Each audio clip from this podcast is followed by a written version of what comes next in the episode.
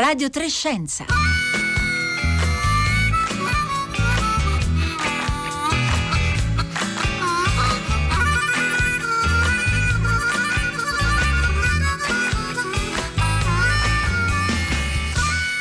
È largo solo mezzo chilometro, ha la forma di un diamante, ma non luccica. Anzi, è nero come il carbone e visto da vicino sembra solo un ammasso di pietre scure. E in effetti lo è, ma per gli scienziati è più prezioso di un diamante perché ci può fornire informazioni importantissime sulle origini più remote del sistema solare. Buongiorno da Paolo Conte, benvenuti a Radio Trescenza. L'identikit che ho fatto è quello di Bennu, l'asteroide al quale stanotte si avvicinerà la sonda della NASA denominata Osiris-Rex per prelevare campioni dalla sua superficie e riportarli a terra nel 2023. Se tutto andrà nel verso giusto sarà eh, il più consistente prelevamento di materiale extraterrestre dai tempi delle missioni Apollo. E chi volesse seguire l'evento potrà farlo grazie alla diretta che inizierà alle 21 di ora italiana sul sito della NASA e il link per accedere a questa diretta lo abbiamo messo sulla pagina web di Radio Trescenza.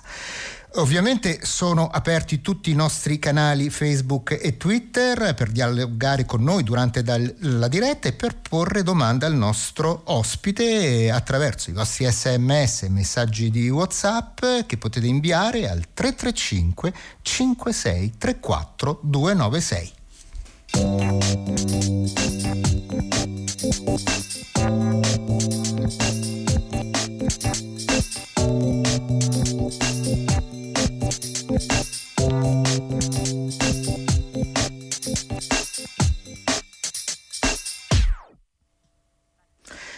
Parliamo della sonda Osiris-Rex e dell'asteroide Bennu, due nomi che rievocano l'antico Egitto. Bennu è l'airone mitologico consacrato a Ra, dio creatore del mondo, mentre Osiris-Rex è un acronimo costruito sulle iniziali di parole che indicano gli obiettivi eh, scientifici della missione. Un acronimo che rinvia al mitologico re faraone ritenuto il signore di tutte le cose. E in effetti questi questi richiami al tema delle origini e ai principi regolatori del cosmo ben si addicono all'importanza che riveste eh, l'asteroide Bennu, costituito dai materiali più antichi, più primordiali del sistema solare e ai compiti investigativi di questa missione che appunto eh, intende studiare i processi di formazione del nostro sistema eh, planetario. E di questo parliamo oggi con il nostro ospite che è Maurizio Paiola, ricercatore all'Osservatorio Astronomico di Padova dell'INAF, l'Istituto Nazionale di Astrofisica. Buongiorno. Buongiorno a tutti. Non sento Maurizio Paiola. Buongiorno a tutti, mi sentite? In questo momento. Eh, Maurizio Paiola, ricercatore eh, dell'INAF a, tutti, a Padova, che dovrebbe essere collegato con noi. Buongiorno a tutti, mi sentite? Ok. Ecco, adesso sì, è forte e chiaro. Buongiorno Paiola. Buongiorno, mi sentite bene? Sì, sì, adesso, adesso, in questo momento sì.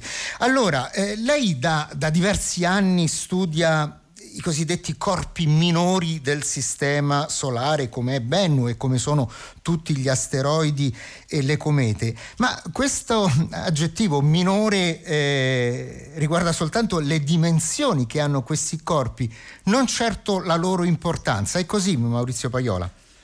Sì, è così. In realtà sono oggetti estremamente interessanti perché si ritiene dal punto di vista scientifico che sia gli asteroidi che le comete siano un po' i mattoni primordiali che tramite un'infinità di impatti hanno formato tutti i pianeti o il nucleo della maggior parte dei pianeti che noi conosciamo, Terra compresa. Quelli che in realtà ora uh, sono in orbita tra Marte e Giove sono quindi cosiddetti i, gli avanzi, gli avanzi di questa formazione planetaria. Questi corpi minori si sono formati proprio all'origine e sono questi mattoni. Ora, questi avanzi che restano possono uh, permetterci di studiare com'era uh, l'epoca di formazione del Sistema Solare e come questi mattoni erano costituiti. Ora ci sono degli asteroidi che stanno tra Marte e Giove e ci sono degli asteroidi invece che sono più vicini alla Terra. Questi sono cosiddetti Near Earth uh, Asteroids. Nella realtà Bennu è uno di questi. E questo è il motivo per il quale è stato scelto Bennu per questa missione? Sì, Bennu è stato scelto perché prima di tutto è, è, uno di questi building blocks, quindi questi mattoni primordiali. È un avanzo di questi e ci permette di andare indietro nel tempo. Bennu peraltro ha un'orbita che interseca quella terrestre e quindi è sia fattibile eh, raggiungerlo in tempi relativamente ridotti, sia poterci fare delle operazioni, atterrare sulla superficie e prelevare dei campioni, e sia anche in relativamente pochi anni riportarli a terra. Questo non sarebbe potuto avvenire con gli asteroidi ad ora tra Marte e Giove. Bennu è inoltre molto interessante per... Sì.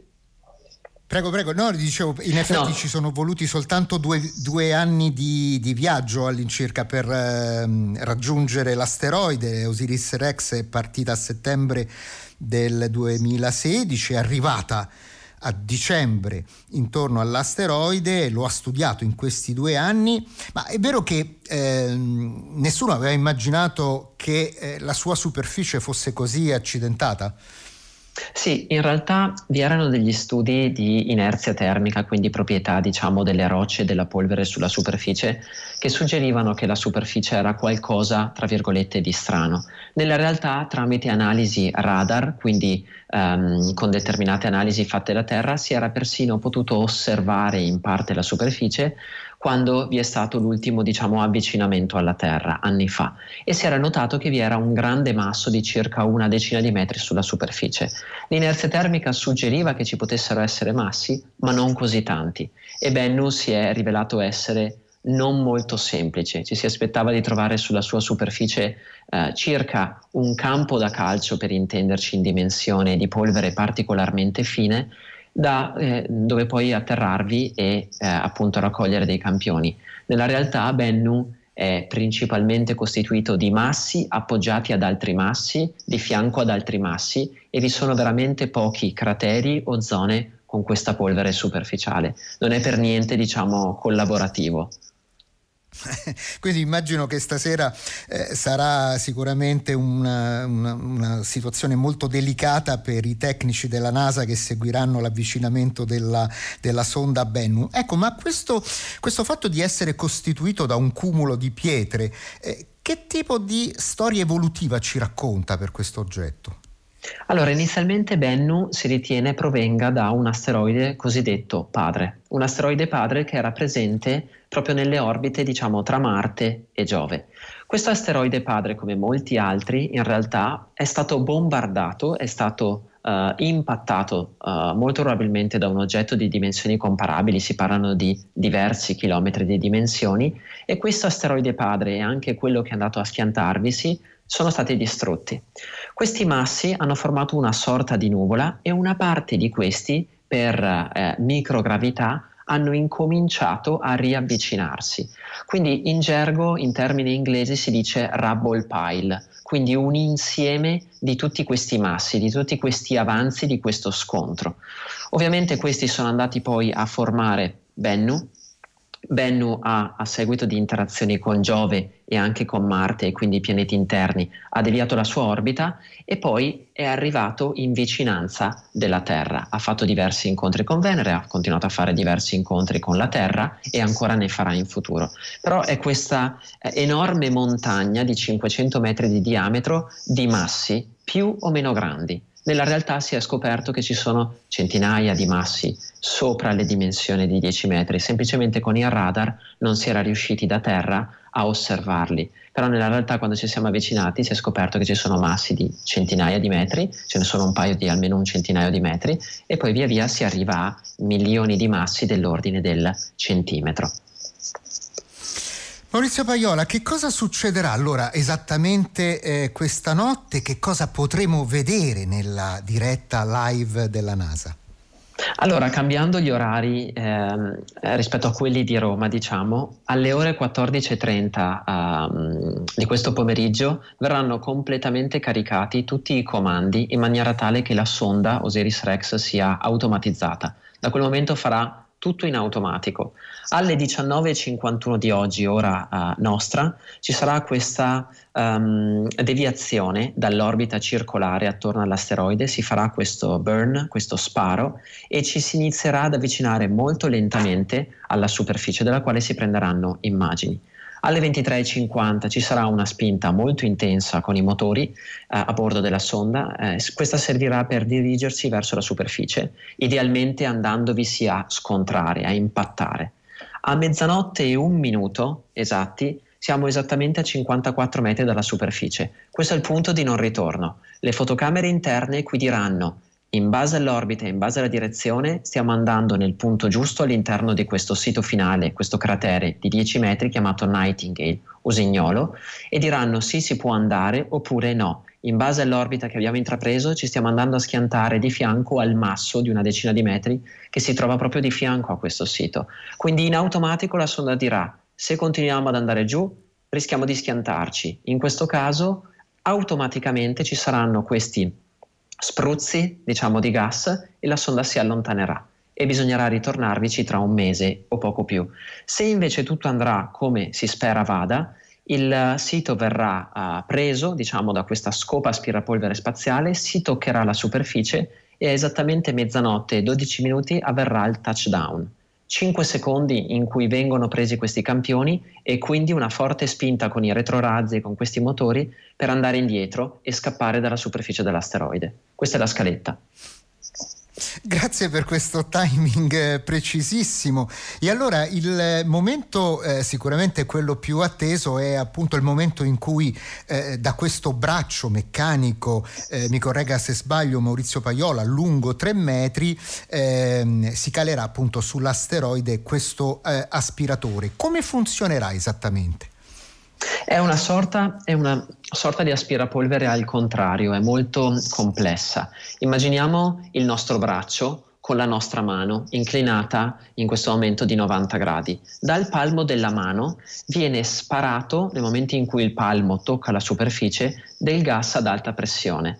Questo gas ad alta pressione crea una sorta di turbolenza interna, però il nostro palmo della mano ha come dei forellini da cui questo gas che crea questa turbolenza interna e la polvere che viene alzata, questi forellini e il gas e, e stesso verranno indirizzati questi forellini ad uscire ma prima che questi realmente escano, vengono imprigionati in una sorta di ghiera interna.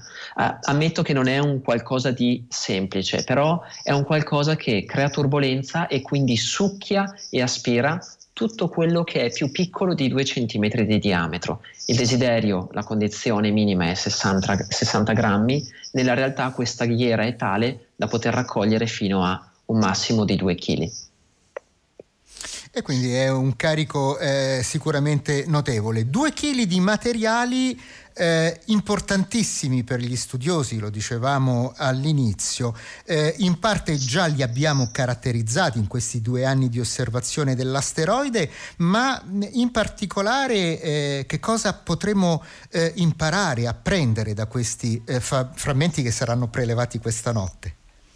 Ecco, dicevamo Bennu è un rubble pile, un insieme di sassi, massi e sassetti, sia dell'asteroide padre che anche dell'asteroide che è andato a schiantarvici. Ecco, noi speriamo di poter raccogliere chiaramente questa questi campioni della superficie e avere questa sorta di variegazione superficiale. Bennu è un asteroide molto scuro, è ricco di composti del carbonio, per intenderci vi faccio un esempio, come la grafite, nella realtà non vi è grafite su Bennu, però immaginatevi qualcosa di questo tipo, tutta una serie di composti del carbonio, nessuno li ha mai raccolti precedentemente, sono molto rari, poterli riportare a terra in maniera preservata, in maniera salva, è fondamentale per avanzare le conoscenze della formazione del sistema solare. Questi materiali, i composti del carbonio, sono quelli che poi sono presenti anche sulla Terra, ma non sono nati dal nulla sulla Terra, sono stati portati.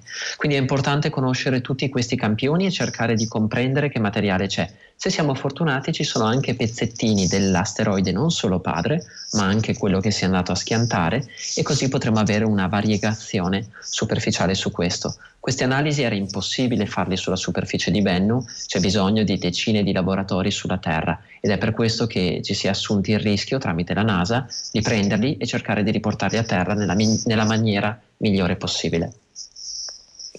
Maurizio Paiola, un altro motivo eh, per cui noi studiamo eh, Bennu è che rappresenta, anche se non nell'immediato, un possibile rischio eh, per la sicurezza del nostro pianeta. Lei ci diceva appunto che eh, la sua orbita è molto prossima in alcuni momenti a quella del nostro eh, pianeta. Come stanno esattamente le cose? Mm, quanto, quanto eh, pericolo rappresenta Bennu per noi?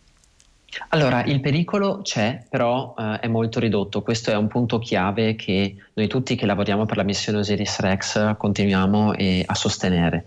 Bennu ha una probabilità su 2700 di potenzialmente colpire la Terra il 25 settembre del 2135. Nella realtà però sappiamo che così come l'asteroide padre è stato bombardato e poi ha deviato la sua orbita e Bennu stesso ehm, ha iniziato a interagire tra virgolette anche con la Terra, queste orbite comunque sì, sono fisse ma vi sono delle variazioni.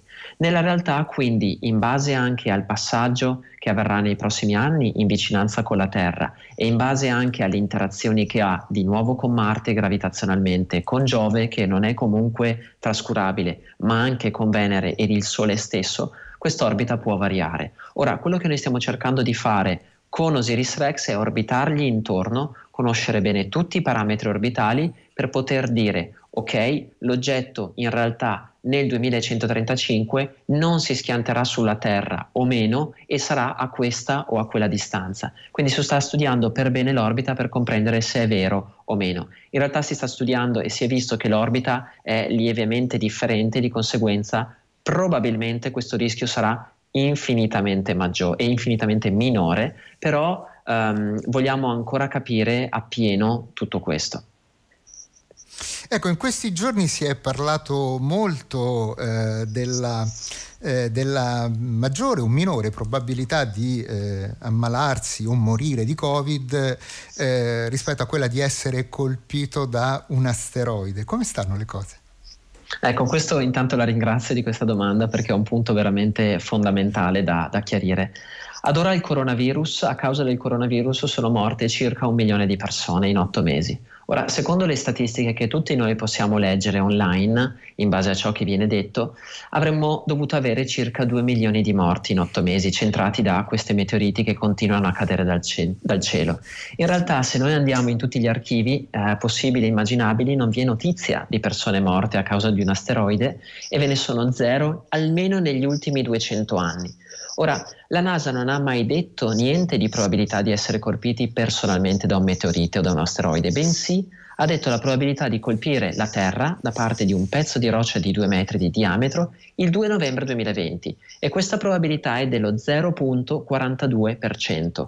La percentuale non è quella di uccisione di qualcuno, ma è dell'entrata nella penetrazione in atmosfera. Peraltro la roccia è di due metri, quindi sappiate che brucerà completamente non vi è pericolo per gli esseri umani. Ci fossero oggetti più grandi, ma ci sono delle survey, delle ricerche in atto, vi consiglio di non usare nemmeno il casco perché il casco negli impatti ad ipervelocità non servirebbe a salvarvi. Però nella realtà comprendete che i numeri, per così dire, ehm, che sono stati mostrati sono, tra virgolette, strampalati. E in effetti poi ricordiamo anche che eh, appunto la, la, l'asteroide come diceva lei, difficilmente, almeno con le tecnologie attuali, può essere evitato, il Covid invece sì, se tutti appunto usiamo la mascherina e esatto. eh, manteniamo le distanze di sicurezza.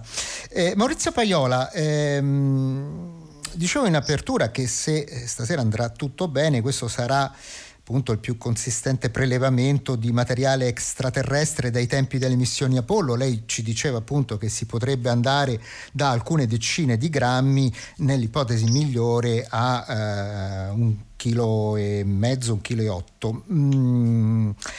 Allora, 50 anni fa sulla Luna ci sono andati degli uomini a prelevare materiale extraterrestre sulla Luna eh, e hanno portato giù circa 382 kg di rocce, però eh, ci sono state delle sonde che eh, in anni passati eh, sono scesi o si sono avvicinati a dei corpi celesti per prelevare dei campioni eh, e tornare indietro. Ecco, quante altre volte è successa una cosa del genere nel passato? Allora, in ambito asteroidale la sonda Hayabusa uh, chiamata anche Hayabusa 1, la sonda dell'agenzia spaziale giapponese JAXA, è andata a cercare di prelevare dei campioni da questo asteroide chiamato Itokawa. Nella realtà purtroppo la sonda ha funzionato benissimo tutto quanto, però non davvero il campionamento, si cercava di prendere qualche grammo o almeno un grammo, in realtà si è preso proprio di pura fortuna dei microgrammi che sono entrati nel sistema di aspirazione. I giapponesi ci hanno riprovato, non più con Itokawa ma con la sonda Hayabusa 2, per poter prendere i campioni dell'asteroide molto simile a Bennu, ma con certe differenze, chiamato Ryugu. I giapponesi già, stanno già per tornare ehm, alla superficie con questi campioni, però si parla sempre di qualche grammo. Poi c'è stata la sonda Stardust, una sonda invece della NASA, che aveva come scopo quello di prendere dei campioni da questa cometa Wild, Wild 2, eh, tramite questa sorta di racchetta da tennis spaziale con questa aerogel. E Osiris Rex sarebbe la quarta missione, tre eh, asteroidali, una cometaria. Di conseguenza sarebbe davvero eh, non solo la quarta eh, in numero, ma sarebbe quella che prevede di prendere non qualche grammo, la NASA dichiara meno di 60 grammi rischierebbe di essere un fallimento. Nella realtà, dato che l'asteroide non è collaborativo, si inizia a comprendere che questa rigidità deve essere un attimino ridotta. Potrebbe anche essere 30 grammi, 40 grammi e si eviterebbe di tornare giù uh, altre due volte per garantire questi 60 grammi. Ma capite che comunque già 60 grammi o anche fossero 30 grammi sarebbe un grande bottino rispetto a 1-2 grammi che potenzialmente Hayabusa 2 ha ottenuto ha ottenuto da Ryugu. Tra l'altro so che ci sono delle telecamere che inquadreranno proprio il sistema aspirante per poter eh, valutare eh, da remoto poi da parte dei tecnici della NASA se eh, il prelevamento eh, ha funzionato, almeno nelle, secondo le migliori aspettative. Sì, sono, c'è una fotocamera, immaginatevi sempre questo braccio che avete davanti e che avete allungato con il, la mano piegata. Immaginatevi sul gomito una fotocamera, questa fotocamera chiamata SamCam eh, campionerà e prenderà foto della superficie ad una frequenza di un Hz, quindi una al secondo. Oltre a questo ci saranno delle fotocamere dentro a quella che è la capsula per poter vedere quanta massa è stata messa. Nella realtà si farà un'altra cosa per essere certi della massa. Si allontanerà il braccio dalla sonda una volta che saremo lontani dalla superficie e si metterà a fare uno spin, quindi una rotazione attorno al proprio asse, questa sonda. In base alla variazione di momento angolare si potrà capire quanto è la massa che abbiamo nella nostra mano e che prima non avevamo. Quindi si potrà veramente dire se hanno 32 grammi oppure 65 oppure 1,8 kg 91. Questo lo si può dire, cosa che invece Hayabusa 2 è cieca ha raccolto in maniera cieca, ha preso, si pensa sia qualche grammo, ma non si ha idea che sia 3,5 rispetto a un grammo, rispetto a 16 grammi. Maurizio Paiola, un altro compito eh, della, della, missione Osiris Rex è quello di eh, studiare un effetto ancora, eh, diciamo così, poco noto eh, ed è il cosiddetto effetto Yarkovsky, cioè il modo in cui la luce solare eh, condiziona eh, il comportamento eh, degli strati superficiali di un asteroide, ma anche il suo movimento. Ci può dare un chiarimento in merito? Ce lo stanno anche chiedendo alcuni ascoltatori al 335 56 34 296 che eh, avevano letto anche di questo interessante effetto che sarebbe importante anche per comprendere eh, il percorso futuro eh, del, della, della, dell'asteroide. Sì, l'effetto Yarkovsky-Yorp non è banale da spiegare, ci provo, nel senso che abbiamo un asteroide, immaginatevi un asteroide intorno al Sole, in orbita attorno al Sole, quindi vi è un periodo di rivoluzione e uno di rotazione attorno al proprio asse. Il Sole illumina la superficie. Quando questa superficie viene scaldata, come la superficie della Terra durante l'estate o anche l'inverno, quando si va a notte, il calore che è stato assorbito in infrarosso viene riemesso questo calore crea una sorta di spinta. Se l'asteroide ha una rotazione tale per cui questa spinta avviene diciamo dalla sua parte tra virgolette posteriore, ecco che allora questo asteroide orbita sia attorno alla Terra, ma è come se avesse da dietro di sé una spinta ulteriore per cui quest'orbita viene allargata l'asteroide si allontanerà e la sua dimensione a raggio di quest'orbita si ingrandirà. Se invece l'asteroide si trova a, a ruotare in un senso opposto rispetto alla sua uh, rivoluzione attorno al Sole, quello che succede è che sua, al suo tramonto um, soffia dalla superficie nell'infrarosso in direzione opposta al moto stesso. Immaginatevi di essere nello spazio, di correre e per un attimo di soffiare dalla vostra bocca proprio nella direzione in cui state correndo. Siete nello spazio, anche un flebile soffio fa sì che voi rallentiate. Se invece io ho un ugello da dietro la testa e soffio nel momento in cui io sto correndo, ecco che io vado più veloce. Questa spinta è minima, è infinitesima, ma è continua ogni giorno, ogni notte, ogni mese, ogni anno, per miliardi di anni. Questo fa sì che le orbite vengano modificate e noi questo effetto lo abbiamo visto. Uh, Bennu sta accelerando, la sua rotazione attorno al proprio asse sta accelerando e di conseguenza il suo giorno non è di 4 ore e rotti minuti, ma pian piano sta diventando più corta, si sta andando verso le 4 ore, verso le 3 ore e 50, pian piano nelle migliaia di anni. Quindi questo effetto esiste ed è fondamentale comprenderlo perché fa sì che l'orbita venga modificata o meno. E quindi questo ci fa capire eh, anche perché poi è difficile eh, calcolare sul lunghissimo periodo la traiettoria di un asteroide, giusto? Esatto, è proprio questo il punto, però è un effetto non trascurabile. È un effetto non trascurabile. Eh, manca, manca, un minuto al termine della, della, della, nostra conversazione. Maurizio Paiola ci chiedevano eh, in rapida successione alcuni ascoltatori, ma abbiamo mai prelevato eh, campioni dalla eh, cometa Churyumov-Gerasimenko, quella raggiunta dalla, dalla sonda eh, Rosetta e poi dal suo lander eh, File?